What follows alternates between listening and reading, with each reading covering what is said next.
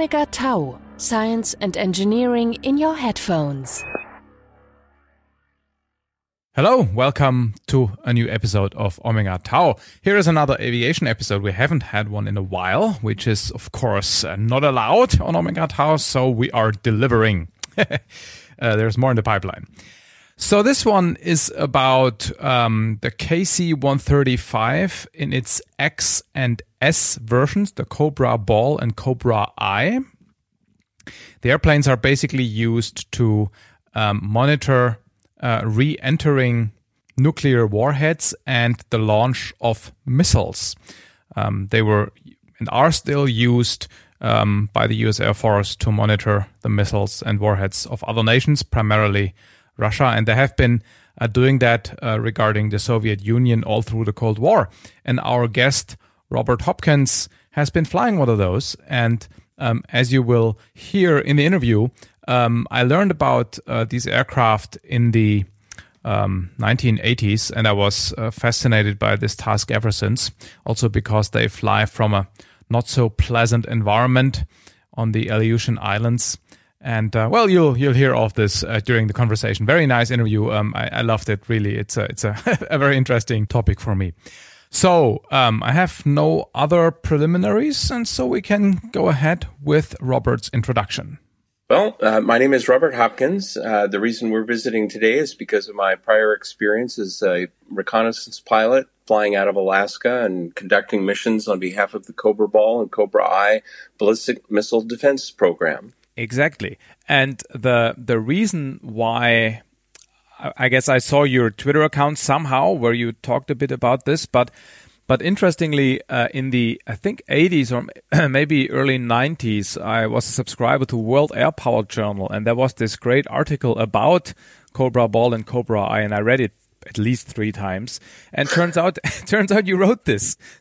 uh, yes, John Lake had asked me to do a piece. Uh, I think René Francion uh, did as well. And so I wrote that recollection. And curiously, uh, the squadron, uh, twenty-fourth and later the forty-fifth Reconnaissance Squadrons, used that as a, uh, a placard whenever they would take the airplane to an air show. And they would cut the pages out and put it on a board, and ah. uh, people would read that and find out about it. So uh, um, I'm very pleased that it had uh, a little bit of traction, and Volume eight is one of the hardest ones to find. I'd, I'd like to think that's because of my article, but who knows? Yeah. So in other words, this uh, this conversation is another one in these this little series of me revisit, revisiting my childhood after getting to sit in an F sixteen a while ago. So it's it's moving Ooh. forward, not flying, just sitting.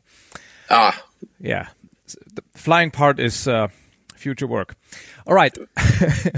so uh, give us a bit of an of a high level overview of that mission and uh, your involvement, and then I'll take it from there, and we'll talk about it in detail. Certainly. Um, really, uh, beginning with the uh, launch of Sputnik in nineteen fifty-seven, the United States was trying to find some way to get an understanding of uh, ballistic missile technology in the Soviet Union.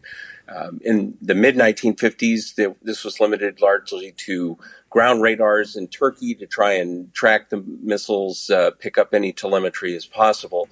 But they really needed some kind of aerial telemetry collection to get closer, uh, particularly as the, the I C B M went up into the air and out into the atmosphere.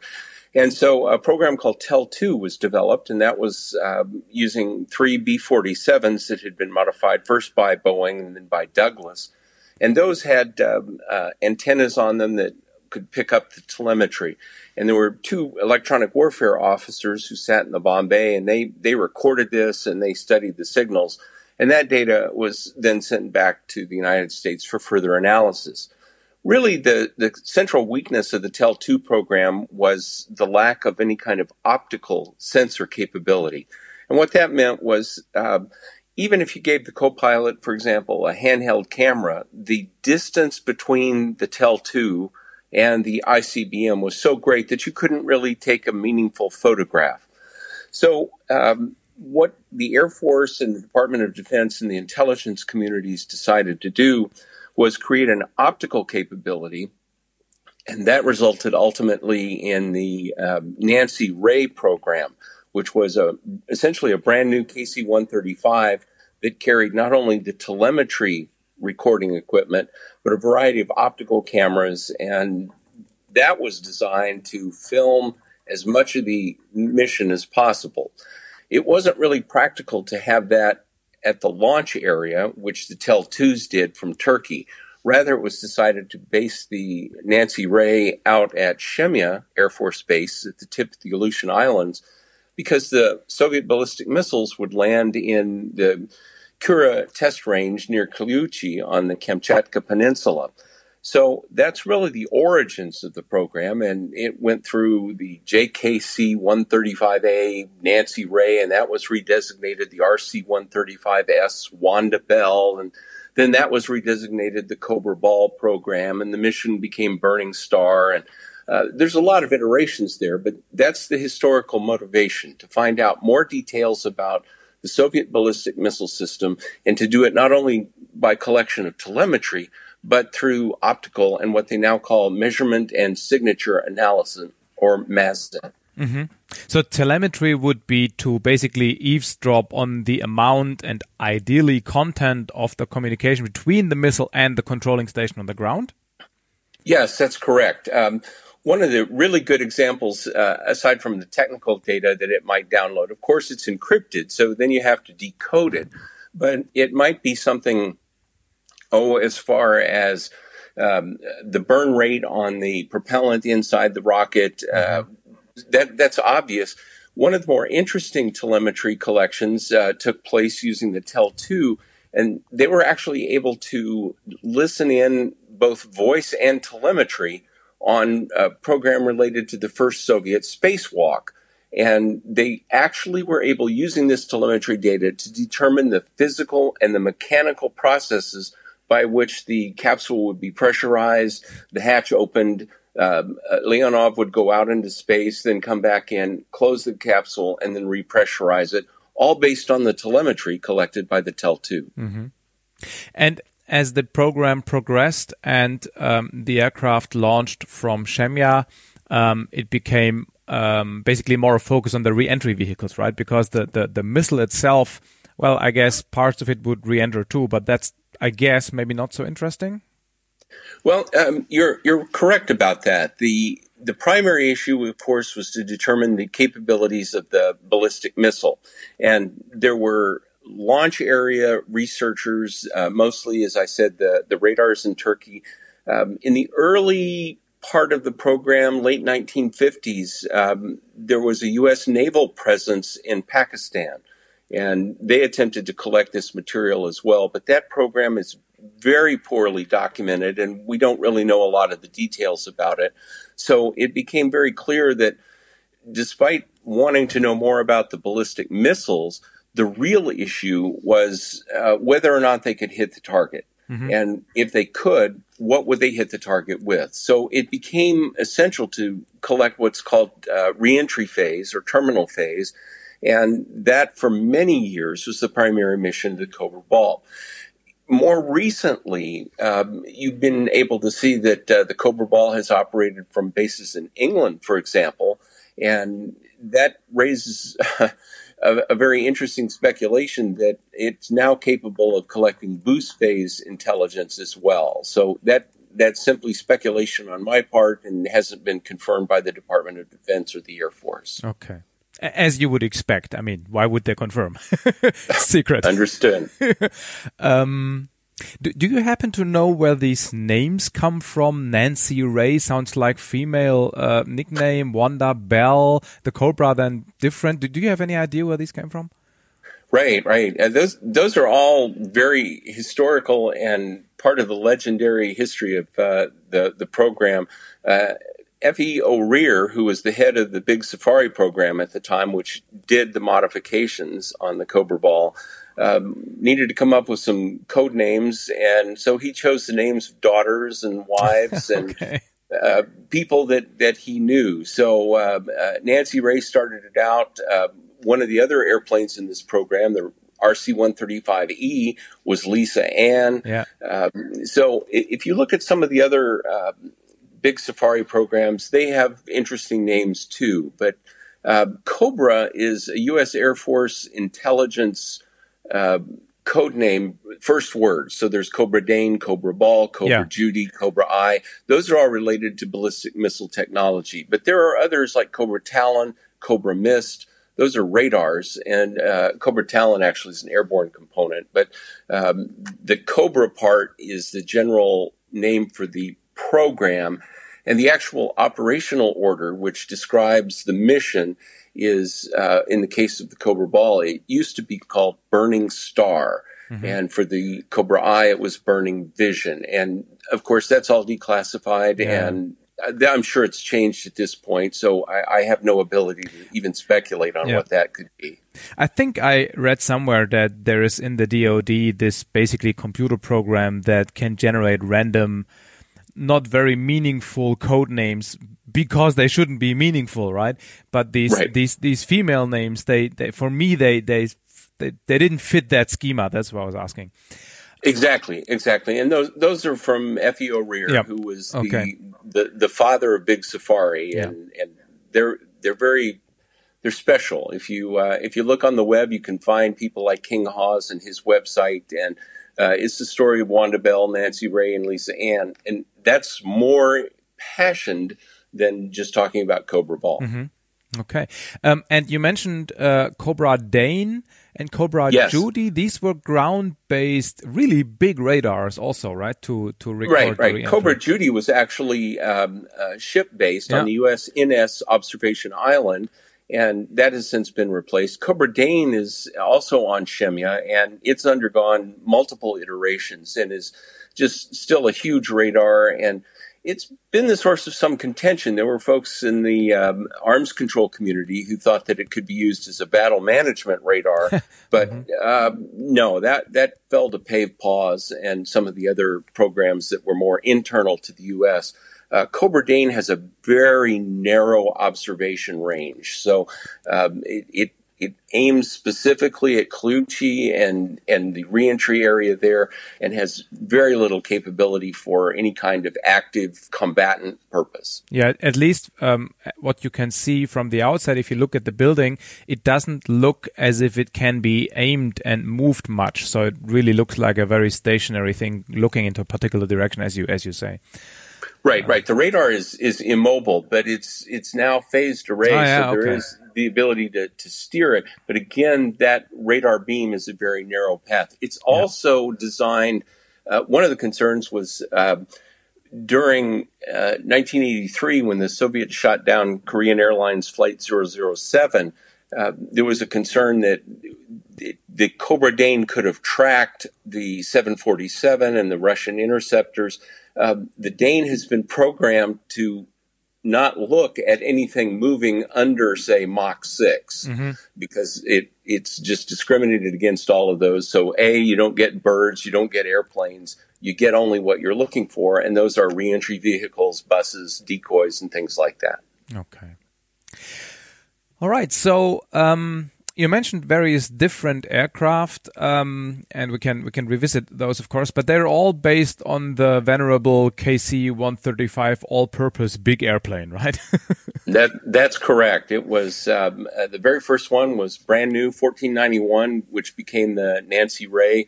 Uh, was delivered from Wright-Patterson. It had about fifty total flying hours on it, mm-hmm. and underwent a modification at that time. And Uh, it's it's really the grandfather of them all. Mm-hmm.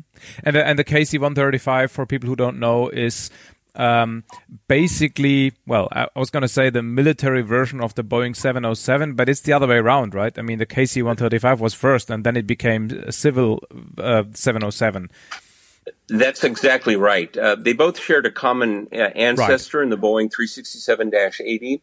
And the K C one thirty-five was was built before the seven oh seven. And in fact, Bill Allen repeatedly told his employees, we're here to build a jet tanker transport. Mm-hmm. And that's our number one mission. Yes, it has commercial applications, but that's secondary. And in fact, it led to considerable uh, tension over the construction of the seven oh seven, because the D O D said, the Department of Defense said, wait a minute, you guys are benefiting from all this technical knowledge on production, And normally you'd have to pay for that out of pocket. So uh, there were a few months where, in fact, the program was in danger simply because of this co-production issue. Mm-hmm. Well, I mean, this idea that military research somehow uh, is a s- subsidy for commercial development, that has been a long-standing issue between Airbus and Boeing in Europe and the U S, right? So that's that's not a new thing. Exactly, exactly. Right. So, and um, in terms of the sensors for the Cobra Ball, for not for the historic uh, predecessors, but for the Cobra Ball, I, I assume there is cameras with basically big telephoto lenses, telescopy kind of things? Uh, that has evolved over time. Uh, it's it's really not possible to say there was one set of sensors. Mm-hmm. Uh, uh, it it has gone from uh, infrared cameras, multispectral cameras, optical cameras, uh, uh, I R sensors, uh, to devices that are really um, somewhere in that nebulous space between a, a camera or physical optics and digital sensors. So mm-hmm. um, uh, it, it has varied over time. And my experience from twenty plus years ago, thirty years ago, is uh, such that it's entirely different now. It's, it's all digital and yeah. uh, far more sophisticated.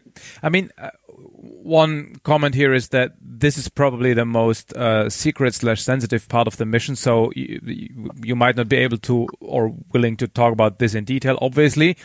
Um, but there is two things I think that were particular. One is that the, the right wing, the side on which the cameras or whatever sensors were looking, was painted black. So that suggests there is something optical going on. Uh, right, right. And and that's that's also part of its legacy. Originally, the wing was not painted black, but someone decided, uh, and I believe this is not actually from the Cobra Ball program, but from uh, some of the uh, other programs that the Air Force was using to study its own rockets. Oh. And that was because the wing was natural metal rather than the, the gray that we're accustomed to seeing today, and there was glare off of that. So they painted the right wing and the right engines black. Over time, the sensors were um, improved to the degree that they could discriminate and eliminate the glare. And simply out of tradition, the right wing remains black. Mm. And even today, it's still black. And it's interesting to note that all the Cobra Balls are now ambidextrous. The sensors are on both sides of the airplane. Ah, okay. That simplifies mission planning, I guess. Exactly. It, it no longer requires, as we used to have to do, uh, a special timing track to make sure that at the appropriate moment we turned in a direction that pointed the sensors towards the uh, reentry vehicles. And, and that way uh, you would collect on them. But it also limited the amount of time, because if, if there were a lot of events happening, you might actually run out of time and have to turn simply due to the proximity to the Soviet Union. Yeah. So nowadays the wing is black so that uh, the community at least gets a little bit of that coolness of these black airplanes like the S R seventy-one, U two, F one seventeen. You know, the real cool stuff is, is black. So I guess then that's the reason for the wing. That helps. It's it's also a signal that the airplane is part of the National Technical Means of Verification. Mm-hmm. So uh, ah. it says it says to the world that this is an N T M, and uh, we're we're here because we're supposed to be here. And that is in the context of treaties like SALT two, where the treaty says that every party is allowed to kind of, quote, spy uh, on the other to verify uh, compliance with the treaty. And so that's what these N T Ms, National Technical Means, are, right? That's correct. And in fact, um, with all the discussion currently about the termination of the Intermediate Nuclear Forces yep. Treaty, uh, the Cobra Ball was intimately involved with that because of what was uh, – held in Section three of the treaty, which was uh, you can actually what's called shoot to destruction. You can launch a, a missile from a known test facility to a known uh, reentry facility and have it monitored. And so there were seventy-two uh, Soviet S S twenty Sabre uh, I R B Ms that were launched from uh, Chiba and Kansk in the Soviet Union towards Kura. And the Cobra Ball collected on, on many of those. And that was perfectly legitimate. In fact, it was an official means of verifying that they were being destroyed. Mm-hmm. Yeah, it's funny. Uh, I, I remember the B fifty-two H had their wing route modified so that satellites could distinguish that from the G model, because only one of them was capable of carrying nuclear weapons. And so that was another means of demonstrating what's going on to essentially simplify verification. Right. And and those were um, uh, the wing fillets to demonstrate what was uh, outcome and, and other capabilities. So yeah. um, uh, you're exactly right there. Uh, the Black Wing now is both traditional, uh, it's a legacy presence, and it, it is also highly influential in terms of saying, uh, I have a right to be here. Right. So the other thing I wanted to briefly mention in, ter- in terms of sensors, um, I don't know uh, on which of the airplanes, but some of them have these what looks like towel rails on the on the side. These are obviously not uh, optical sensors. They are, I don't know what they are. Do, do you have any idea? Uh, those are the uh, telemetry ah. uh, receivers, and, and they have evolved over time as well. There there used to be the uh, three towel racks on, on the right side of the Cobra Ball and one on the left, and uh, eventually those were removed, and Uh, during what I would call the, the middle period of Cobra Ball's existence, they were all in a single array located underneath the four large optical windows on the right-hand side. And then today, um, the Cobra Ball has what are called the E-systems, or L T V, uh, which is now L three communications. Yeah. Uh, it has long cheeks that are very much part and parcel of what people think of with the, the rivet joint program. Um, the telemetry is contained within those, the telemetry antennas, yeah. receivers are contained within those cheeks, and they do not have, I underline this three times, the, the sensors that the rivet joint has. They are simply the same external uh, fairing over a different set of receivers. So basically the engineers decided to use the same aerodynamic fairing because that simplifies flight testing, right? Exactly. Uh, Um, so what is rivet joint? Rivet joint is the uh, combination of the old uh, office buoy, which was uh, K C one thirty-five converted for communications intelligence collection. Uh, that comment program is fully declassified, and uh, the big team R C one thirty-five C ELINT, electronic intelligence program, uh, the Air Force said, you know, we're, we're flying all these missions and they're doing different things, but on the same day, why don't we combine them into a single platform? So uh, they decided to build what was called Rivet Joint, which combined uh, ELINT and COMMENT, and that produced really the the major player in the U S Air Force uh, uh, intelligence collection program. Um, for many years, up through Desert Storm, Rivet Joint was associated with the uh, now declassified Burning Wind mission. And it would visit places like Meldon Hall and Eielson up in Alaska and Kadena in Japan, and fly peripheral missions to collect both ELINT and COMMENT. During Desert Storm, the Rivet Joint proved its worth as a combat asset in terms of supporting both air-to-air and air-to-ground and ground-to-ground operations.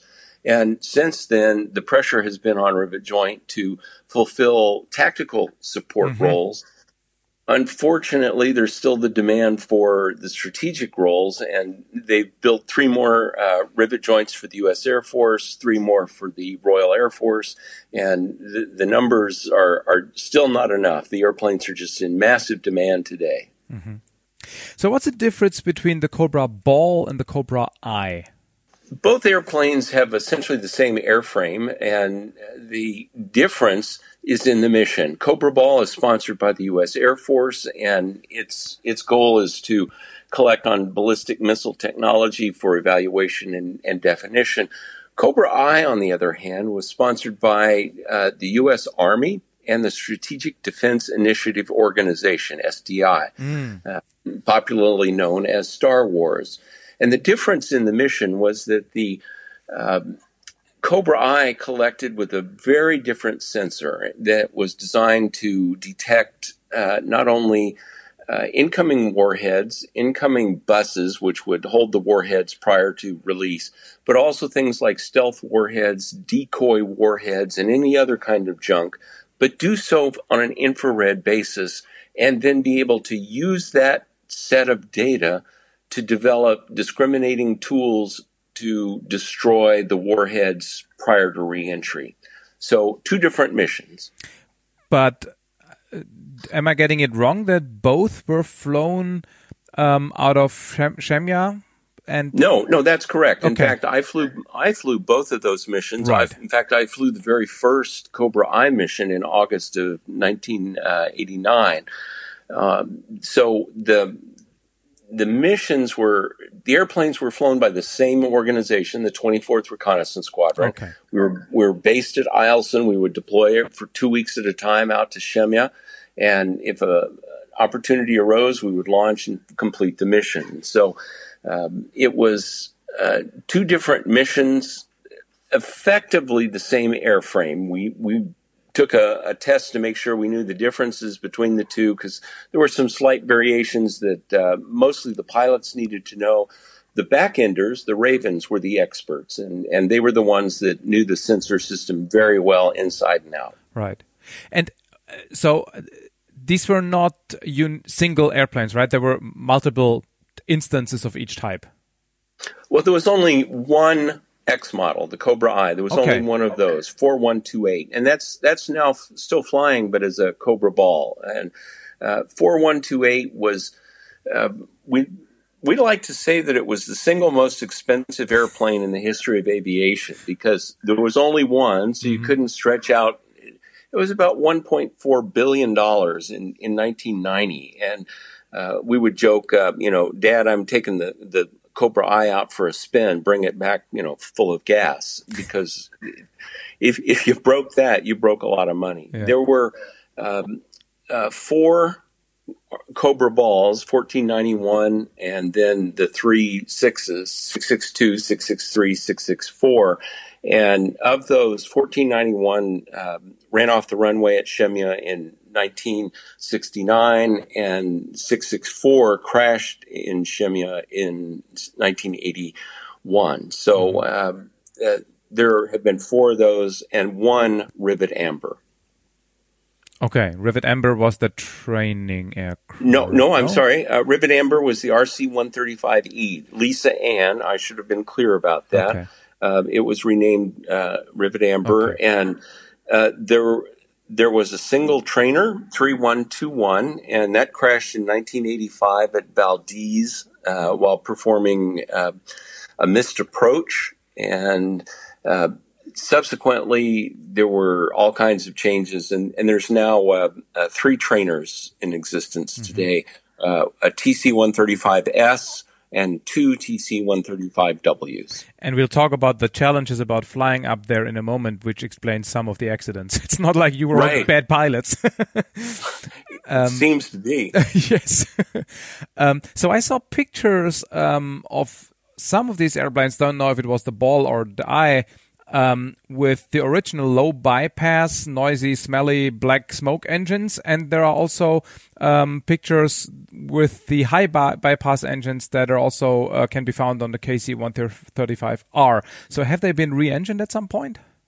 Yes. In fact, um, they've gone through three different engine types. Huh. Uh, the one that you saw with the, the J fifty-sevens was uh, fourteen ninety-one. That was the original... Um, Uh, very first, the Nancy Rae, Wanda Belle, uh, Rivet Ball, and that had basic water injection J fifty-seven engines on it. Uh, when it ran off the runway in nineteen sixty-nine, part of the reason it did so was because it, it hydroplaned and needed additional stopping capability. When they chose to replace it, they were able to get ex-military airlift command um C one thirty-five B transports. Those had T F thirty-three turbofans, which were at the time the closest thing to high bypass we would have. uh, but they also had thrust reversers on ah. them. So the choice was optimal to convert that. So six sixty-two, six sixty-three, and six sixty-four uh, arrived with thrust reversers, as did uh, the Lisa Ann, the Rivet Amber uh, one thirty-seven.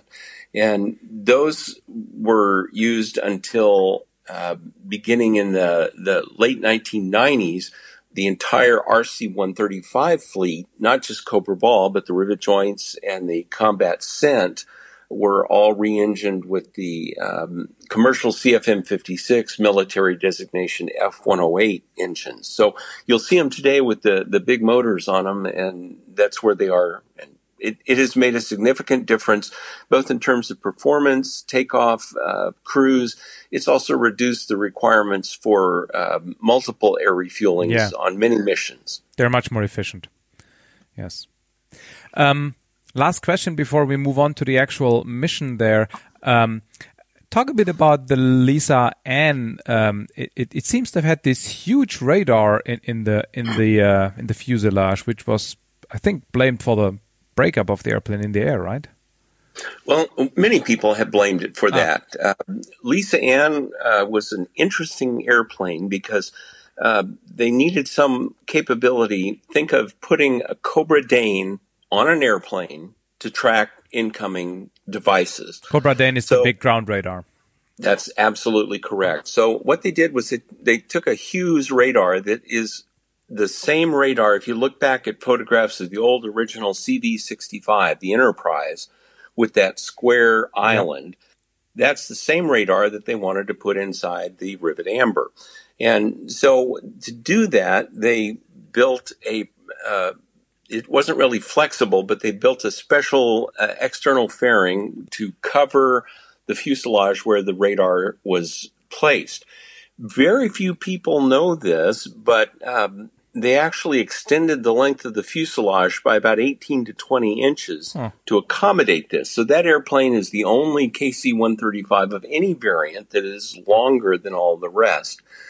Once they wanted to try and put this thing in place, the radar equipment weighed so much, they just, they, they couldn't figure out how to do it. So they put dry ice on the floor, they put the radar system on it, and they pushed it into place. And as the dry ice evaporated, the radar plunked down into place. Unfortunately, it was slightly off, so they, it, it, they had to wiggle it around a little bit. But the purpose of that radar was not to collect anything, but right behind that, if you ever look at photographs of the right side of the Rivet Amber, the Lisa Ann, you'll see a, a window, a circular window. Mm-hmm.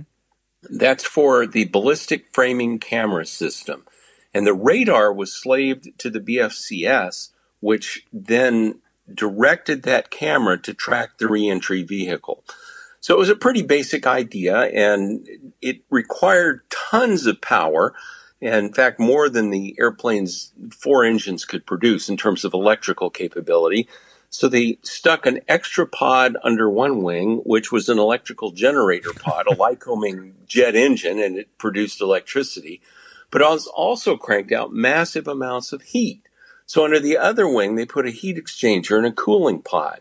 And this led to reports of a six-engine K C one thirty-five. Ah, okay. So th- there weren't six engines. There were four, but there was an external coolant and an external power generation. Yep. Now, the Rivet Amber, as it was known, uh, flew often in conjunction with the Rivet Ball, and, and both were really successful. In fact, the, the Rivet Amber, the Lisa Ann, actually was the first U S asset to verify Soviet M R V, multiple reentry vehicle capability. And right after that collection, that went straight to Henry Kissinger, and he used it in his diplomatic studies and efforts with the Soviets on arms agreement. You raised the question of the loss of Lisa Ann. Yep. Well, that that has been a subject of considerable contention, and a program called Project nineteen, which honored the nineteen men who were lost on that airplane, Uh, really has dug into that far more than even the Accident Investigation Board. So to briefly summarize, the day prior to its loss, the Rivet Amber was on an operational sortie, and it encountered severe turbulence. And it returned to Shemya, landed, and the maintenance people said, "We think the airplane has suffered perhaps some structural weakness in the area of the vertical stabilizer because of this turbulence, and we would like to repair it." The people on the ground went back and forth. Do we fix it here? Do we send it back to Eielson? Well, it's safer to fix it here, but we don't have the right people and, and equipment. Well, it's it's better to send it to Eielson to get it fixed, but there is some risk involved. And the risk won over conservatism, and the Rivet Amber took off and, and headed off to Eielson. Shortly thereafter, there were radio transmissions. Irene nine two was its call sign, and the recordings are, are pretty straightforward. You know, we're experiencing problems. Then there's a transmission that says, crew, go on oxygen, which indicates that in the one thirty-five, you have a rocker switch. If you press the top of it, um, you, you talk ah. on the radio. If you press the bottom, you talk on the intercom. Yep. So obviously they pressed the wrong button. So there's an indication that there may have been some kind of structural failure, which is what has prompted this general belief that it was related to the, the radar uh, antenna area. Well, um, in the rest of the one thirty-five community in nineteen sixty-nine, um, the airframe was undergoing a, a major change called Pacer Fin, where they were doing significant structural repair work to the vertical stabilizer. one thirty-seven, the, the Rivet Amber, had not yet undergone this this modification. And so my suspicion, and I think this is concurrent with the Project nineteen findings as well as the Accident Investigation Board, was that there was um, a loss of the vertical stabilizer. And at that point, the airplane was marginally flyable. And yeah. there there's additional t- tones that occurred after those two first transmissions, which indicated that there was still an airplane airborne, and it was transmitting um, a radio signal briefly. Um, I, I think that's that's the conclusion. So it was not the antenna or the uh, the radome over that. Rather, it was the prior severe turbulence that had overstressed the vertical stabilizer. And my guess is that the, that separated, and the airplane eventually lost control. All right. Okay. That's bad. Yes. Um, all right. Okay, so let's talk a bit about uh, a typical mission. I mean, not the mission in general, but a flight. Um, how, sure. How, how that how that went? Um, maybe. I mean, we'll talk about the flying f- challenges from Shemya a, a bit later. But I guess you should somehow we should start with telling people where um, where Shemya is, because probably nobody has ever been there. Well, to my surprise, a lot of people used to go there because uh, it's at the tip of the Aleutians. Uh, there are what are called the Rat Islands, and boy, it is a rat hole. It's it's no place you want to go for vacation. Um, there are three major islands. There's Shemya, there's uh, uh, Kiska, Alaid, and then um, the Coast Guard station uh, nearby. And that's designed to be close enough to the, the Soviet Union to reduce the amount of, of flying time. Um, you could launch and be in position in about thirty to forty-five minutes. Oh, so on quickly. Mm-hmm. Absolutely, absolutely. So um, it's it's the farthest you could get in terms of uh, being in the United States and still. In fact, a good indication is that when people ask me, you know, what's the northernmost state in the United States, obviously Alaska. Well, what's the westernmost state? Well, Alaska. What's the easternmost state? Well, it's also Alaska, because Shemya and the rest of the Aleutians are on the east side of the international dateline. Right. So Shemya is like one seventy-five east. So uh, it, it's it's an amazing location to be able to perform this mission. Yeah. But it's it's a horrible location. It's at the confluence of the Bering Sea and the Northern Pacific, so it's got bad weather, miserable weather. And during the forties and nineteen fifties, it was actually a stopover point for airlines like Pan Am and Northwest that would fly Boeing three seventy-sevens, the Stratocruisers, from, say, Seattle to Shemya to refuel, and then from Shemya to Japan. So um, it, it used to be a garden spot stop for airline passengers, mm-hmm. but not anymore. Yeah, luckily. So since we're talking about the flying, uh, let's continue there and do the mission next. Um, so you so so you mentioned Eielson before, right? Eielson is a, a quote normal airbase, Alaska. It's pretty much in the the center, southern part of the center of the state. It's at twenty-six miles southeast of Fairbanks, mm-hmm. and uh, in fact, it used to be called Mile twenty-six Airfield, and it was uh, uh, sort of secondary Ladd Airfield in. Uh, Fairbanks was the original field used for Lend-Lease transports, and early Cold War peripheral and overflight missions took place out of Ladd.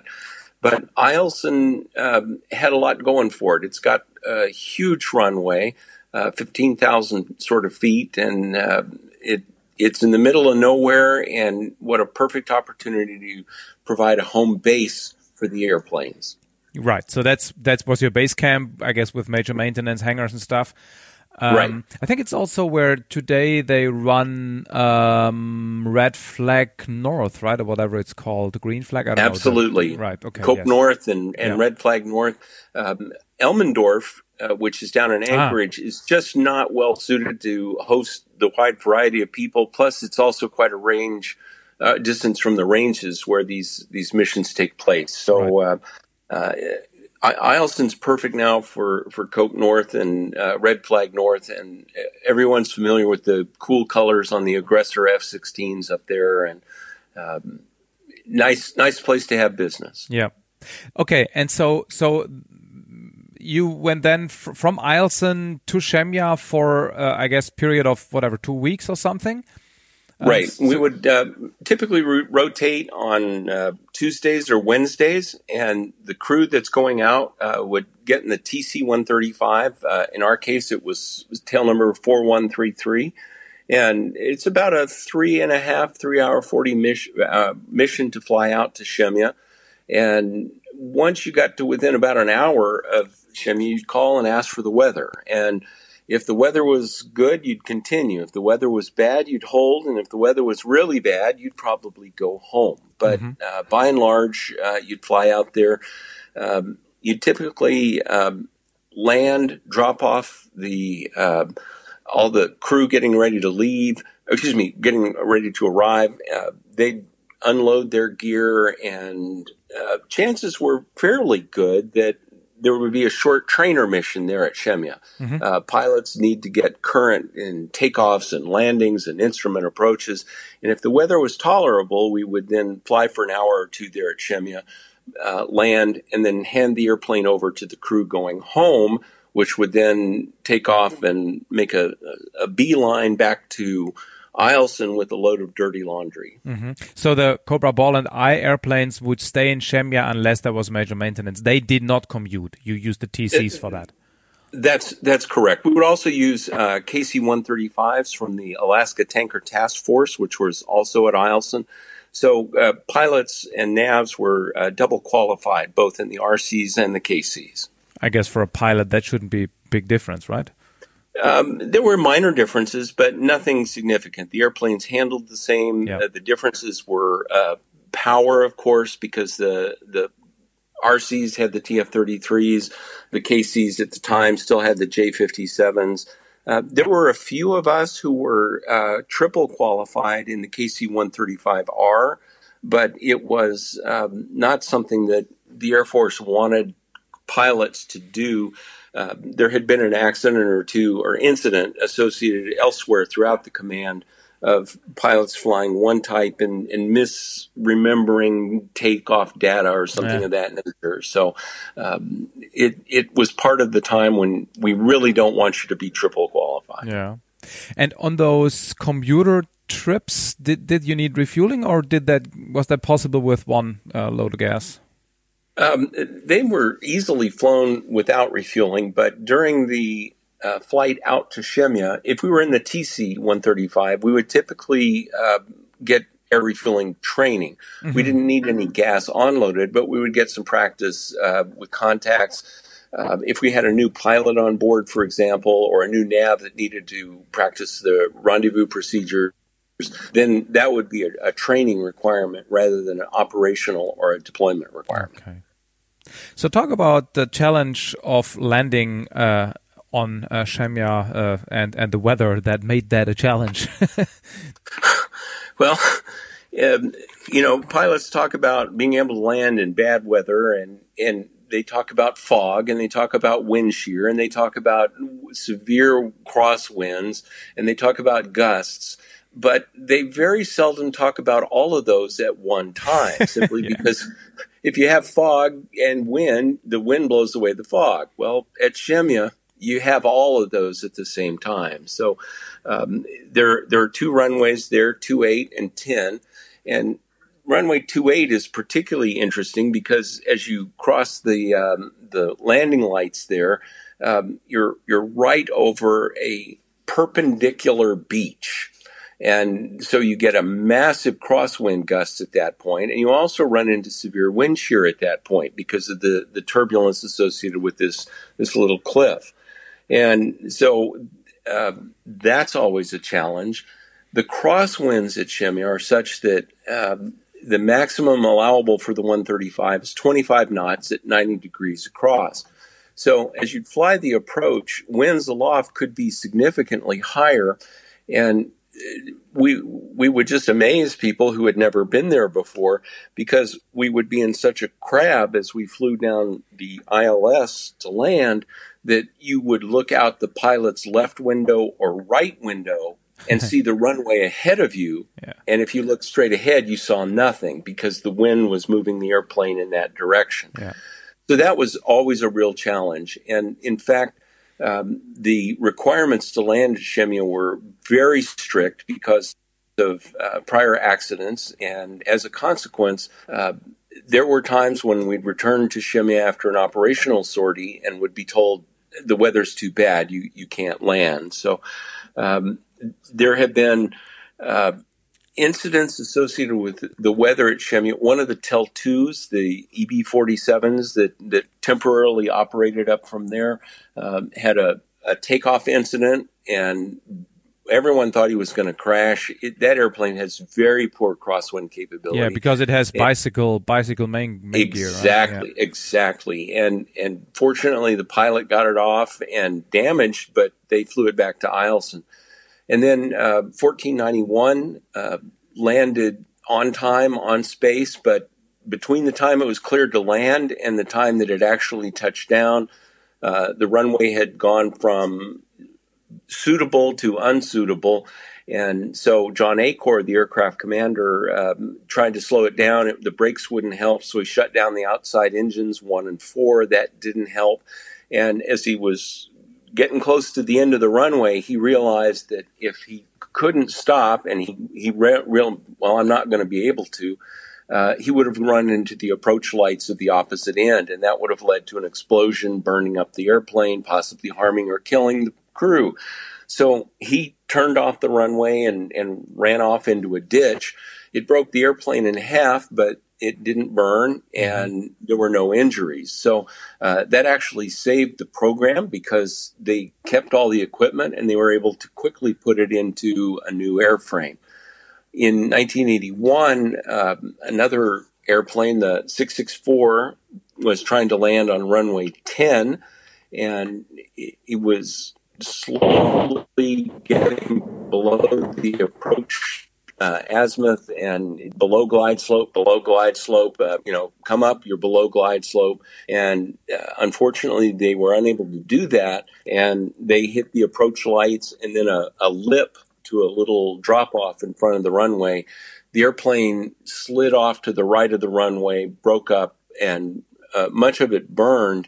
And five people were killed outright. Another person perished uh, a day later after being rescued. Um, and that has really been the call. There's variations in history, but at the time it required twenty-five hundred hours and an instructor pilot to be an aircraft commander in the Cobra Ball, simply because of the requirements to ensure safety and, and flying maturity. Okay. So um, how long was the runway in Shemya? Or is, I guess it still is? Yep, still is ten thousand six feet, and it's one hundred fifty feet wide. So it's it's kind of narrow. Um, S A C used to have uh, sort of a monopoly on three hundred foot wide runways, and uh, because it's only one hundred feet, one hundred fifty feet wide, um, some pilots didn't appreciate that and thought that they were uh, higher than oh. they actually were, and so they'd slam it down at the end of the runway. Uh, yeah. Once or twice, and you'd learn. It, it, you get used to it. Right. And is that is that a short runway for the K C one thirty-five, or kind of okay if the weather isn't too bad? Uh, it's it's tolerable. Uh, the only real conditions that make it unsuitable for landing, it's perfectly fine for takeoff because the operating weight plus fuel of the airplane was such that we calculated um, uh, you're always going to be able to take off, and if you lose an engine and have to abort, you'll still be able to stay on the runway. Right. So it was always category two or better. But in terms of landing, if you're landing at Shemya, you need to add additional speed for gusts, and you need to add additional uh, runway lengths for runway condition. And there's some small conditions there that, that could indicate, you know, you, it's just you don't have enough runway to land. And that actually happened to me on one occasion, uh, which led to our longest, my longest flight of twenty point two hours because uh, we were supposed to go to Shemya, drop the airplane off, and come back. But Shemya was closed for the day, so we flew out to the area, did a mission, got a tanker, flew, came back to the area, flew a tanker. So we were really burned out. We came back to land at Shemya, and the weather was out of limits, so we had to fly back to Eielson. So uh, nobody brought food. Nobody brought water. Uh, so we broke into the survival gear on the airplane and... Uh, Uh, you know, and I'm sure you had to fill in some kind of paperwork to explain why you, uh, ex you know, went over cr whatever crew flight limits or something. Right, uh, eighteen hours is the normal crew duty day, yeah. and yeah. Uh, to to our chagrin, we as we were about an hour out from Shem or Eielson, we called and said, "Hey, you guys, we're going to land. Come on, be aware of it. We're all tired. We're all burned out." And as we were turning final approach, um, there was a, another Cobra Ball uh, navigator who was actually flying a little Cessna for practice, and he was in front of us on the I L S, and they said, uh, Cobra two one, uh, can you go into holding to let this Cessna land? And I said, I said, no, no, we, we've been up here for twenty hours. It's, it's, we need priority to land. Right. And the, the Cessna guy said, oh, gosh, I'm sorry, I'll break out. So we, we landed, taxied to the parking space, and darned if maintenance didn't know we were coming. And so they went to the wrong parking space to get us. And so we sat there for ten or fifteen minutes waiting for everybody to show up. But um, it it reflects the personal commitment of everybody in the program, uh, even when things are going to heck in a handbasket. Uh, everybody really was able to pitch in and get the right thing done. Yeah. So um, a few more questions about the landing. Th there was an I L S in Shemya, right? So you didn't have to do it visually. Right. Uh, they had uh, runway two eight had an I L S and a localizer, so yeah. that worked out. They also had a P A R, precision approach radar. At the time I was there, runway ten had a microwave landing system, an M L S, plus oh. the P A R. Mm-hmm. And um, it, it, it believe it or not, there were days at Shemya. My very first trip to Shemya, when I arrived there in a tanker, it was clear and calm. And and everyone said, you'll never see this again in your lifetime. So uh, it it varied. But um, we could make visual approaches, but by and large, uh, because of the weather, uh, the winds were the real stickler, especially crosswinds. Yeah. Uh, we had a regulation on base that uh, if the winds exceeded fifty knots, you couldn't even open the hangar doors because higher than that, they'll rip the doors off. Yeah. Um, when you say there was a precision approach radar, that meant that somebody would talk you down, basically. Yes. Okay. Yes. Right. Um, did you have wind shear sensors at the time, or did they even exist at the time? No, right. no. Um, in the one thirty-five, uh, there is an angle of attack indicator, and for many years that was never really maintained very well. Uh, I was happy to say that they were maintained on the R Cs, and I used that as much as I used my airspeed indicator, because as long as I had a good angle of attack, uh, I could ignore the rapid variations in airspeed. But if the A O A started to go up, then I knew I was beginning to push the lift on the wing so I could increase the power to slow the descent and then pull the power back rapidly to avoid overspeeding and wobbling through the yeah. descent on the glide slope. Today's uh, sensors, I guess, use LiDAR or whatever to look a little bit ahead, and, and then some, some voice shouts at you to go around because of um, wind shear. Um, or you, you, you, you get a report from the aircraft landing in front of you. Of course, usually you didn't have one, right? So you were the only ones. So none right. of that worked. Yeah. So in other words, also you may, mostly did Navy arrivals instead of soft landings, I suppose. Well, there were two reasons for that. One, um, it, it wasn't always easy to try and put the airplane down. You wanted to be on the ground in the first twenty-five hundred feet of the runway uh, yeah. to make sure you had stopping distance. Secondly, if you if you landed very firmly, you dissipated a lot of energy, and it also put more weight on the wheels, and then you could quickly pull up the, the speed brakes, and that dissipated the lift on the wings. Because if the wings were still busy doing their thing, you were vulnerable to uh, crosswinds, and that's not what you wanted. So, yeah. um, you know, people would complain. We had a rough landing at Shemya. Um, it, it's the closest you can get to an O K three wire without being a naval aviator. Okay. So, so how was life uh, on Shemya? What, what, was there anything to do? No. There was plenty to do oh. if you were motivated to find it. There was there was a lot of history that you could enjoy. You could uh, people would drive around the island and uh, explore the old World War Two sites. There were P thirty-eight remnants there and B twenty-four remnants there. Um, there were old bunkers uh, because during uh, World War Two there were concerns that um, the base would be attacked by the Japanese, um, and th- there were also sort of creative things to do. Um, the some of the clubs were the double dip club, which means that you would jump into the Pacific Ocean on the Pacific side of the island. You drive around to the Bering side and jump in there. And, and um, there was uh, what was called beacon riding, and there was an old rotating beacon on top of Hangar three. And so you would climb up on top of the hangar and jump up on top of the beacon and ride it around in a circle. Yeah. And, um, uh, the place was filled with foxes. Um, the Russians used in the nineteenth century would throw these foxes off boats offshore of the islands. The foxes would swim into the island, and then the Russians would come back in, in six months or a year and collect however many had bred for their fur.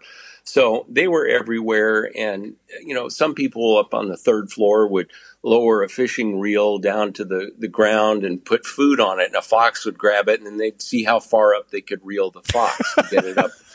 Um, so uh, those were some of the crazy things, but um, by and large, uh, crew members uh, used time away to work on either professional military education. Mm-hmm. Um, I, I wrote my first K C one thirty-five book sitting out at Shemya. Uh, there were weight rooms. Um, in fact, I used to go out with uh, my nav, and we would use the weight room, and then we would jog from one end of the runway to the other. So um, it it was a way to uh, sort of get away from the world, but by the same token, you left your family and friends behind. And, you know, you'd be sitting at Shemya, and the weather was bad there, but the temperature might have been forty degrees and blowing snow. Back home at Eielson, it was fifty degrees below zero, and, you know, your wife's car had died and she was stranded somewhere. Yeah. So everybody in the squadron who was back at Eielson then would pitch in to care for your family while you were out at Shemya. Right. Mm-hmm. And in terms of supplies, there were probably regular supply flights coming in, bringing fresh food, fresh food, because I guess there wasn't much growing in terms of groceries on Shemya, I suspect. No, in fact, we brought our own food. Everyone oh. had what was called a rock box, and so you would put in um, like extra athletic clothes, uh, salt, plates, uh, things that were non-perishable, and as you would go out for the your two-week period, you'd bring a large cooler, and that would have frozen food in it or uh, perishables, and there were kitchens in which you would cook and prepare your own food. Uh, there was a small, uh, we called it Macy's after the department store in New York City. It was a small base exchange, and they actually made some pretty good pizza there. But uh, um, it it also had some really subtle advantages. Uh, there was an old dock where a supply barge would come in twice a year with huge supplies of fuel and other things. And on occasion, crab boats that had collected Alaskan king crab would dock, and if if you knew they were coming, you'd rush to the, the Macy's and you'd buy two or three cases of beer, some adult magazines, and you'd get a garbage can, and you'd go down to the dock, you'd give the boat people the beer and the adult magazines, and they'd fill your garbage can with Alaskan king crab. So um, that that was a rare occasion, but a treat nonetheless. So yeah. Shemya could be really boring, but there was a lot to do if you knew what to do. Mm-hmm. How many people were on Shemya at any given time, typically, like pilots, crews, base, whatever, controllers? I would say several hundred oh. total, be oh, okay. because uh, there were both military and civilian people in terms of the Cobra Dane. Uh, there were military and civilian people who ran the base. Uh, there were other programs beside uh, the one that I was involved in with the Cobra Ball and the Cobra Eye. At the time I was there, in a, there was a program called Queen Match, which has since been declassified. And that was essentially to do what we did, except they wanted to get an image from above the reentry vehicle. So this was the second stage of a Minuteman two, and it was supposed to launch and Uh, drop a sensor to be able to detect what was going on from above. That mm-hmm. that never happened. Uh, it, it was sort of a disaster waiting to happen. But um, there were a lot of civilian contractors who came and went. And in fact, in addition to the military aircraft, Reeve Airlines would fly a seven twenty-seven or a Lockheed Electra in every now and then uh, to drop off civilians or personnel who were being assigned to the base. Mm-hmm. So your commuter flights with uh, one thirty-fives didn't bring in a whole aircraft full of other people who also would work on the island. It was really the, the, the, the Cobra crews. That's correct. We okay. we did not provide any transport for non-Cobra mission-related personnel. Okay. All right. So now let's talk about the mission. so, or a mission. How, how did you get alerted? Who who would who would know that a, a Soviet launch was about to happen and tell you guys to launch?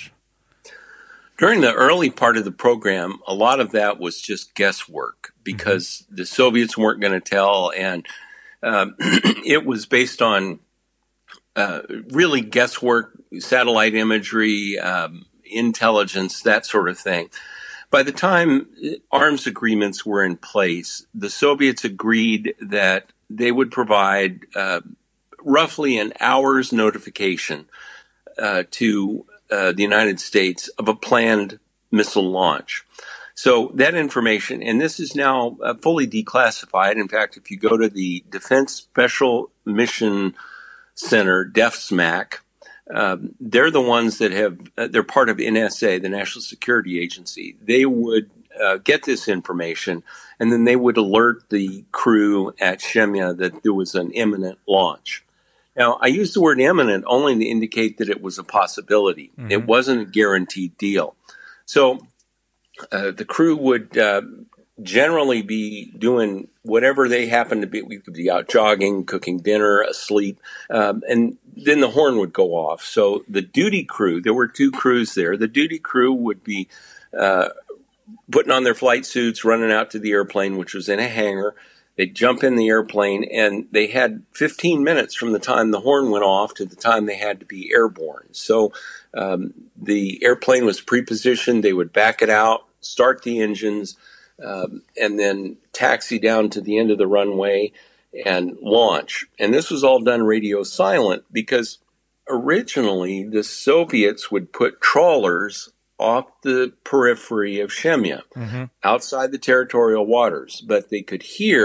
So if you'd hear on the radio, uh, Cobra two one, now you're cleared to taxi, then that was an indication that the U S was going to monitor the launch, so the Soviets would cancel the launch. Instead, we did this all radio silent. The only transmission was the co-pilot saying uh, hangar number and weather. So it would be six weather. And that was so short, so unexpected. And the weather people were used to broadcasting the weather in the blind. So uh, then we would know the winds and, and temperature for takeoff data. Once we got to the end of the runway, uh, we'd turn on the landing light, and then there'd be a green light from the tower, and off we'd go. So once airborne, then our goal was to get to the area as rapidly as possible and determine while en route um, the validity and the potential for an actual launch. Mm-hmm.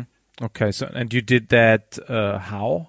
I mean, what what information did you get uh, beyond? Um, I guess you didn't want to talk to the guys on the radio because that would break your radio silence. So, well, we didn't actually have to use the radios. Uh, we had SATCOM, oh, and ah. so there would there, there would be data uh, showing up on the SATCOM. It was mostly information that was um, uh, not relevant to the pilots, for example. Yeah. Um, so the the tactical coordinator and the Ravens and back would would say, "All right." Um, DEFSMAC has informed us that this will likely be a launch from Plesetsk, uh, maybe a, an S S eighteen Mod Y, um, and that would help the Ravens know exactly how to configure their equipment, what frequencies it might be on, uh, that sort of thing. And I don't have the expertise to be able to describe, uh, nor really this, even the clearance to explain what they did. Uh, during this portion, when we were climbing out, there was always the possibility that the Soviets would have launched prematurely. Mm-hmm. And that required what we called a turn short. And you would actually, um, while climbing out, you'd, you'd turn south to get the sensors pointed in the right direction and hope that you collect something rather than nothing. Because you weren't as close as you'd want to yes. be, but you had That's- to fly south because the sensor looked to the right. That's exactly right. So uh, turn short was an uncommon, but it was something that crews prepared for because um, that way you had to be ready quickly. Uh, you couldn't just say, well, we've got thirty minutes of cruise to get to the area, so I'll just sit here and have my box lunch in yeah. advance. Um, so crews were very committed to getting the mission done. All right. Ideally, though, we'd fly out to the area. Um, our sensitive area was east of the Kamchatka Peninsula. And we were at least forty nautical miles offshore. And in fact, um, that made sure that we were clear of the twelve nautical mile limit. So at no point did the airplane come within any distance of anxiety in terms of what the Soviets would think. Um, we remembered that a lot of Soviet intercepts during the early Cold War were because Russian radar was not good enough to tell the difference between, say, twelve nautical miles and fifteen nautical miles. Mm-hmm. So uh, to to avoid any potential issues, um, we used the standard, which has since been declassified. John Kennedy specified this in nineteen sixty-one, and it has remained official, and that is forty nautical miles offshore. And so we would orbit, waiting to hear what happens next. All right, you, you'd orbit basically at the, in some sense, northern edge of where you wanted to be, and then if something would happen, you could fly south, pointing the sensor to the right. That that's correct. So okay. we we drilled holes in the sky. We you know flew a, a racetrack, and uh, as we waited to hear, sometimes nothing would happen. Absolutely nothing. We'd be airborne for six hours, and and well, looks like they canceled. It could have been a false alarm, it could have been a trick, it could have been uh, a technical issue with the launch facility or the reentry facility, and and the only thing we would bring home is what we called a tuna patrol. You right. know, we brought we got zilch today. There's nothing there, so that gave me a, actually a lot of opportunity to look at, at Kamchatka, and I was very intrigued by the geography. You could see the volcanoes, mm-hmm. and and uh, it was a really rugged place, and you kind of feel for the people that lived there. It's worse than Shemya. So um, it, we would just wait until we got an indication that there was a launch, and that would come in the form of a, a message called X-ray, and you'd hear X-ray, X-ray, X-ray, and um, that meant that you had roughly half an hour, twenty-five minutes to anticipate the reentry. So we would work on our timing. Uh, we climb up a little bit to, you know, improve the clarity of the air, especially if there's any low cloud cover. Mm-hmm. And then at the appropriate time, turned south so that the sensors were pointing in the right direction. And uh, if you were lucky, you brought home the bacon. If not, you you know were a paper bag over your head, and that was that. Because, I mean, you didn't really exactly know where um, the um, re-entry vehicles or the missile would come down. I mean, generally you do. That's why you were in that area. But even though they did not cancel, you, you just might not be able to see stuff. Well, I, I think once you launch, the ballistic missile, had, unless you use maneuverable reentry, it its destination ah. is pretty much predetermined by by Newtonian ballistics. Right, so, good point. Um, yeah, so with that in mind, you knew that it was going to hit the Klyuchi area, and so whether it was a mile to the left or a mile to the right at thirty-four thousand feet, it sure. didn't really matter. So um, the sensors were wide enough in terms of aspect that you could collect over a wide lateral horizontal distance. Okay, so if they launch and if your equipment wasn't broken and if you hadn't uh, didn't have to return because of whatever out of fuel, then you usually would collect. That was our hope. Yeah, right. So in terms of fuel, um, so the tankers were not at Shemya. Correct? That's correct. So then they um, would probably launch from Eielson. Um, correct. So they would have three hours to get to your uh, uh, orbiting waiting area. So right. that, that you would have to do quite a bit of pre-planning in terms of when you would alert the tankers to come and bring you some fuel. That's correct. In fact, um, if if there was an uh, an operational launch and if we had a specific launch anticipated, we would typically launch and collect, and if that was it, we would come home. If, however, there were launch windows, meaning any time between, say, eight a.m. and eleven a.m., there could be a launch, and then again between two p.m. and four p.m., there could be a launch, we would not have sufficient fuel to stay in the area that long. And that meant that as soon as we launched, the Strip Alert tanker at Eielson in the Alaskan Tanker Task Force would be launched, and they would fly out to give us fuel. And um, one tanker was normal. Two mm-hmm. tankers was really unusual, but if you had a long day or multiple windows, three tankers is what we called mega death, because you were you, that's a lot of time out in the area drilling holes. So those usually ended up in like fifteen and sixteen plus hour missions. And yeah. I mean, on the, on the positive side, you'll have hours to log in your logbook, right? So that's always good. You get experience on paper. Absolutely. But, but it must I, have been I, boring. Oh, well, it was. And um, it, on a personal note, it taught me that I did not want to be an airline pilot because um, I, I just sat and watched the autopilot drill holes in the sky, and you know it, it didn't provide that Chuck Yeager, Thunderbird, Blue Angel, Red Arrow kind of yanking and banking.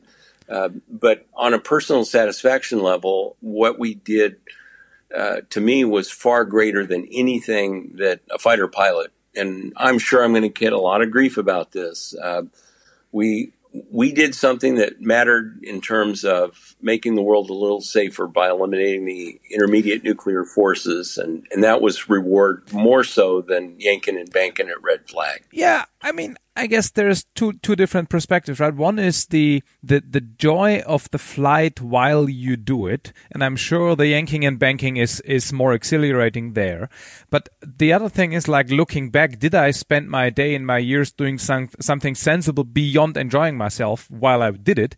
I think that's where, where your perspective, you know, you were you were on real missions. I mean, you didn't shoot, obviously, but it was a real right. mission to to do something in the world as opposed to practicing for things that at that time usually never happened. That's correct. In fact, I, I had a lot of um, personal mirth associated with that, uh, with some of my classmates um, uh, who flew F fifteens and, and, you know, they talked about going to Red Flag and going to the petting museum there at Nellis and, and what they would do if they encountered a, a MiG twenty-three or a MiG twenty-nine. And I, I'd ask them, have you ever seen one? And they said, no. And I said, well, I see them every day. And my daily mission is to look out the window and, and as did many of my colleagues as far back as the B forty-seven days and e- even today, uh, you, you're familiar with all these intercepts uh, yeah. that, that take place. Uh, we saw Russian airplanes on a routine basis. And, uh, you know, I remember my first intercept. It was a MiG thirty-one, and it was like, oh, my gosh, look at that. There's the bad guy. Mm-hmm. But in reality, he was just doing his job. We were doing our job. We waved to each other, uh, you know, flew together for a while, and that was that. Yeah, when you uh, today you often read in the newspapers or you know general media that uh, you know a, a random Russian interceptor harassed a U S um, uh, reconnaissance airplane, and I'm wondering, are they actually really more aggressive today, or is it the same story as back in the Cold War, and today the press is somehow reporting it differently? Eh, I don't know. I think it's I think it's the latter. It's it's my personal opinion. It's the latter because um, it, back in the day they they shot at uh, recon airplanes. They shot them down. They um, they were very very aggressive, and the the goal was for the Russian airplane to make the reconnaissance airplane go home. But yeah. the reconnaissance airplanes didn't. They stayed their ground. In fact, in November of nineteen seventy, um, an, R- an R C one thirty-five was Uh, off of um, the Soviet Union, and a MiG seventeen fired its cannon. And the crew of the, it was the Cobra Jaw, and the crew said, well, so what? And they just kept flying. Uh, they completed the mission and came home. And there were decisions made afterwards to terminate that particular route. But nowadays, um, it, it's it's not even unsafe. The, the Russian pilot behaved in an unprofessional way. Well, we have to remember that these are military crews, not businesses. They're not airliners, and, yeah. and they're not out there to be polite to each other. The Russians don't want these airplanes there. And so they're willing to do anything short of an overt act of violence yeah. to make them go away. And and we need to simply realize this is day-to-day business for the Our, our, our favorite patch is one that says, recon is my life, danger is my business. Mm. So did you, when you returned to Shemya and the, and the weather looked bad, I guess that would be another reason when a tanker would come and get you so you'd have enough fuel to return to Eielson, I guess. Um, actually, we didn't have to do that. Our return to base protocol stipulated that uh, we would leave the area with a certain amount of fuel, and that would allow us to get to Shemya, to orbit for a period of time, and then fly unrefueled back to Eielson if need be. So um, we we really didn't need a tanker to get home because we would not leave the area without sufficient fuel to at least make two or three tries at Shemya and then head home. But that's just another way of saying if you had to stay... Uh, okay, what you're saying, it's not weather dependent, but if you had to stay long enough at the collecting area, then a tanker would come in any case, and it would be calculated in a way so that you would also be able to return to Eielson. That's yeah, that's yeah. correct, yes. So you had two navigators. Why was that?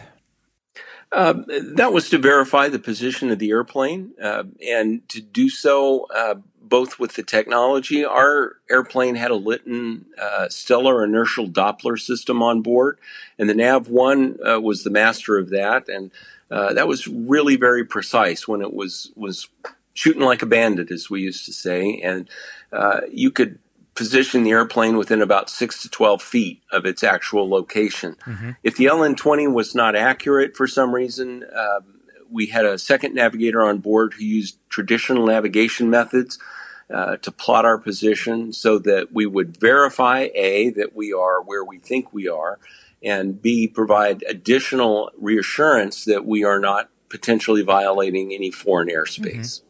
So stellar inertial Doppler. Stellar is clear. It's basically pointing at known stars and measuring right. angles. Right. Uh, and that's an automated system, of course. You wouldn't use a sextant yourself. Um, Correct. And uh, inertial is also clear. It measures accelerations and integrates twice to get position. But what does right. Doppler mean in this context? Uh, it's just an additional capability. It's the the... the Uh, movement of the airplane. Uh, I don't have the expertise to explain Doppler radar, but uh, oh, so it was uh, radar based. Okay, so it would it would basically look at the ground and and uh, recognize how fast it passes by, and then integrate up, I guess, or something like that. I don't know. Right, and and of course that was always a challenge over water. But yes, um, exactly. Right. Yeah, there was nothing you could distinguish to uh, compute the Doppler shift.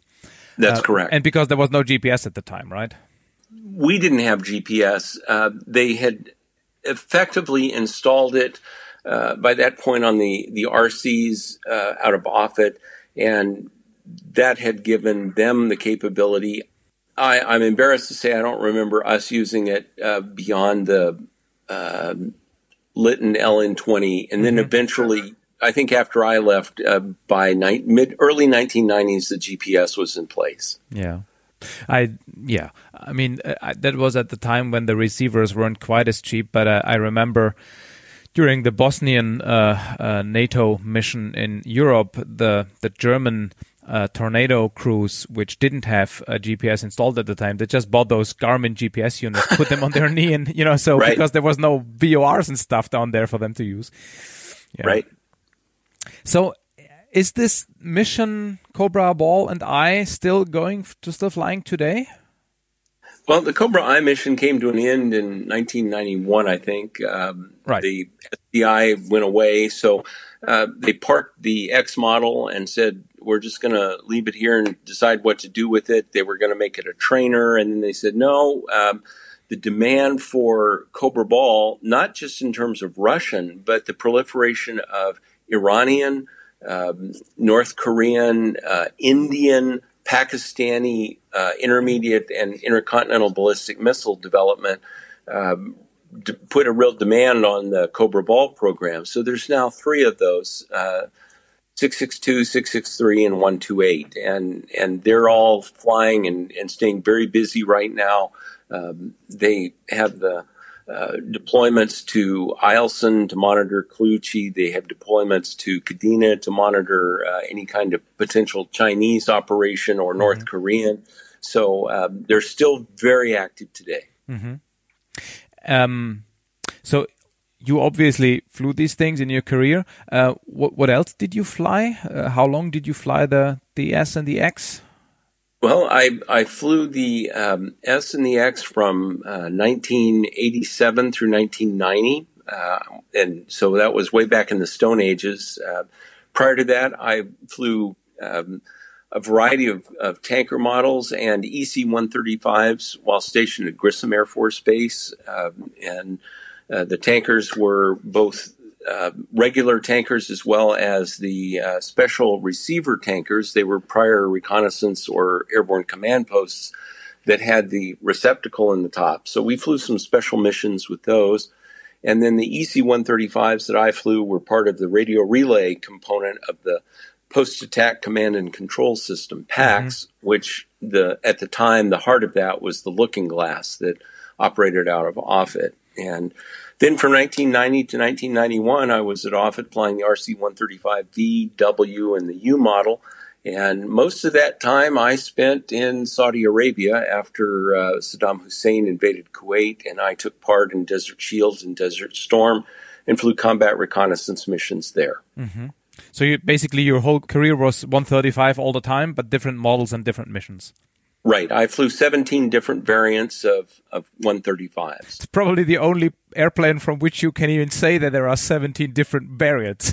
Right. Maybe well, the one thirty. Actually, the, the, exactly. Yeah. You're exactly right. The, yeah. the C one thirty is the, the closest. In fact, uh, there are eighty-four one thirty-fives. Oh. Uh, different variants, and uh, almost that many one thirty variants. Okay, which of these missions uh, was the most interesting one? I mean, I guess tanker flying is also lots of uh, boring holes in the sky. Um, it can be, but you get really, really busy. In fact, my very first tanker sortie was uh, a fighter drag of F sixteens, Coronet Thud, over to, to Norway. And I remember, you know, trying to give this guy his gas, and he said, "No, you didn't give me the gas." I said, "Well, yeah, we're showing we've given you uh, the appropriate amount." He says, "Well, I have a digital totalizer on board," and I'm saying, "Well, I don't have that." And my aircraft commander said, "Hey, we got a brand new co-pilot up here. Cut him some slack, you know." So um, you you really it gets insanely busy because you're trying to get through clouds. You've got wow. uh, chicks in tow, and you know we think of of tanker business is, is dull and boring.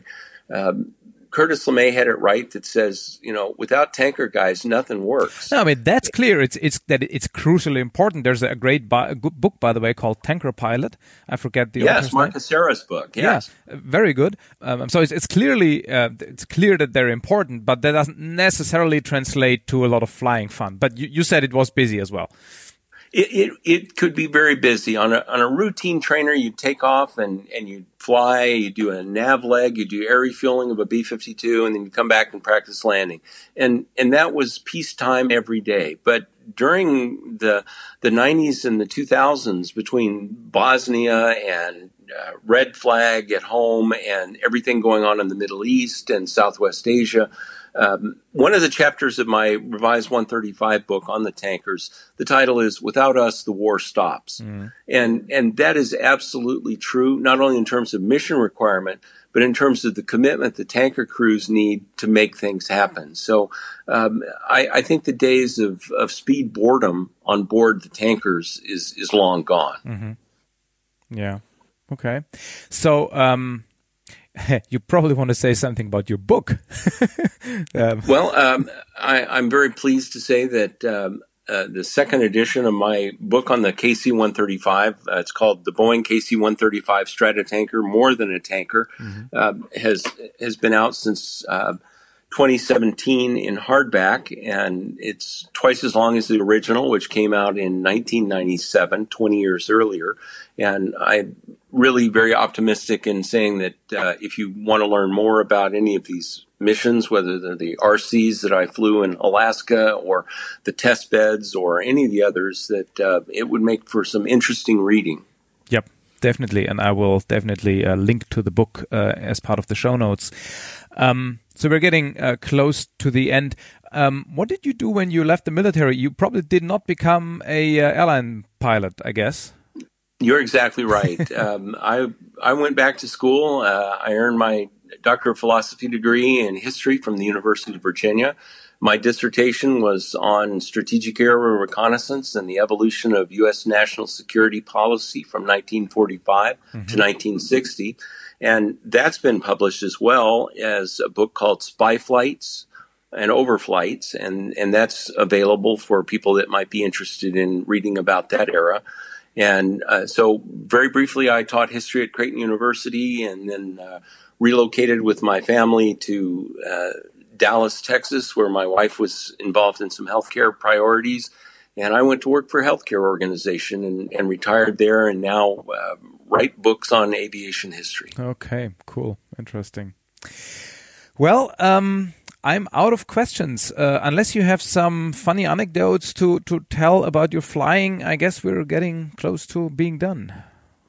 Well, the only thing I'd like to add is, is sort of a caveat, and that's to say that everything that we've discussed today has been uh, based on open source information that mm-hmm. is released by the Department of Defense and the Air Force, and that at no time have I discussed anything that might be construed as classified or uh, not releasable to the public. So uh, I want your listeners to make sure they know that um, although they, this is as close as you can get without being there, Um, I, I haven't told anything out of school that should not be released. Right, that's that's good to know. Um, so we so the both of us don't meet in some prison somewhere. e- e- exactly. My my my interest in the Lubyanka is purely educational. Right. Okay. Well, then, Robert, thank you very very much for for being a guest. I, I really enjoyed it a lot. This was a, a very nice conversation and a flashback to to my youth. Well, I'm glad to say that. By the way, I was looking at some of your podcasts, and did I see something about the NASA Sofia seven forty-seven? Yes, I um, the the German part of Sofia is located in Stuttgart, where I where I live, and I spent a week in Palmdale flying on two of their of their science missions. Wow. Well, um, Sophia comes from the Kuiper Airborne Laboratory, yes. And that is very much like the Cobra Eye. So ah. you can put that in your, your, your brain and say, ah, mm-hmm. I, I flew a civilian Cobra Eye mission. Mm-hmm. Yeah, yeah, exactly. Yeah, the telescope is a bit bigger, but uh, the, right. the, in, in Sophia, two point seven meters now. Right. And we did not have a telescope. We had an I R sensor that was uh, super cooled. In fact, when it was on the ground, it had to have liquid nitrogen to cool it. Well, I mean, this is an I R telescope, and they do have liquid nitrogen in the instruments to cool the sensors. Oh, okay. Yeah. I appreciate that. Yeah. I didn't didn't fully understand that it was I, there we go. Yeah, because, I mean, that's why they need the airplane to go high above the water in the atmosphere, right? That's what you want to do for I R, right, as opposed to uh, visible astronomy. Exactly. And in fact, the, the eye was the same thing. We actually had to climb oh. to four one for our missions, which was higher than three six for the, the ball. Yep. It's exactly the same altitude the Sophias try to get uh, once they run, once, once they've burned a little bit of fuel and can actually get there.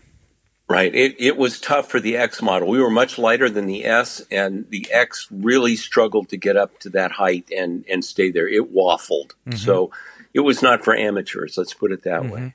Yeah, the, the Sophia guys told me that they have, um, together with um, Boeing and I guess Pratt and Whitney, came up with uh, custom, um, basically they're trading engine lifetime for performance, right? Oh, neat. So they can get high enough. Wow. It was amazing what people can do. Uh, yes, and it was a really amazing week. That was uh, a highlight. Well, thank you for telling me that. I, well, I enjoy hearing it. There's eight more hours in the podcast.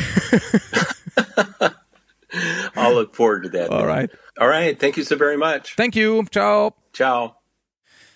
All right, so that's it for this episode. Thank you very much, Robert, for being a guest. I, I really enjoyed it. Um, listeners, you might want to check out his book about the K C one thirty-five. It's, of course, linked from the show notes. And there is another recommendation I have. If you start Googling for some of the aircraft and, for example, try to find the L I S A N, make sure you include enough aviation-related keywords into the Google search, like, for example, K C one thirty-five, to get to the desired result. Um, yeah. Uh, what else? Um, hmm.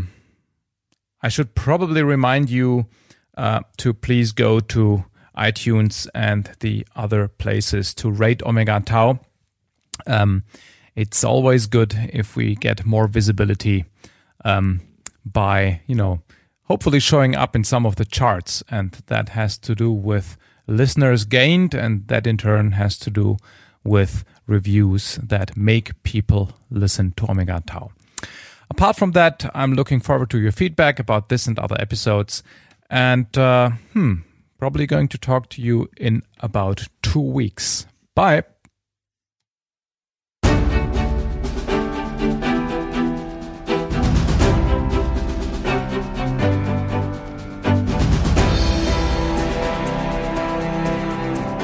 Hello, Markus here for Omega Tau.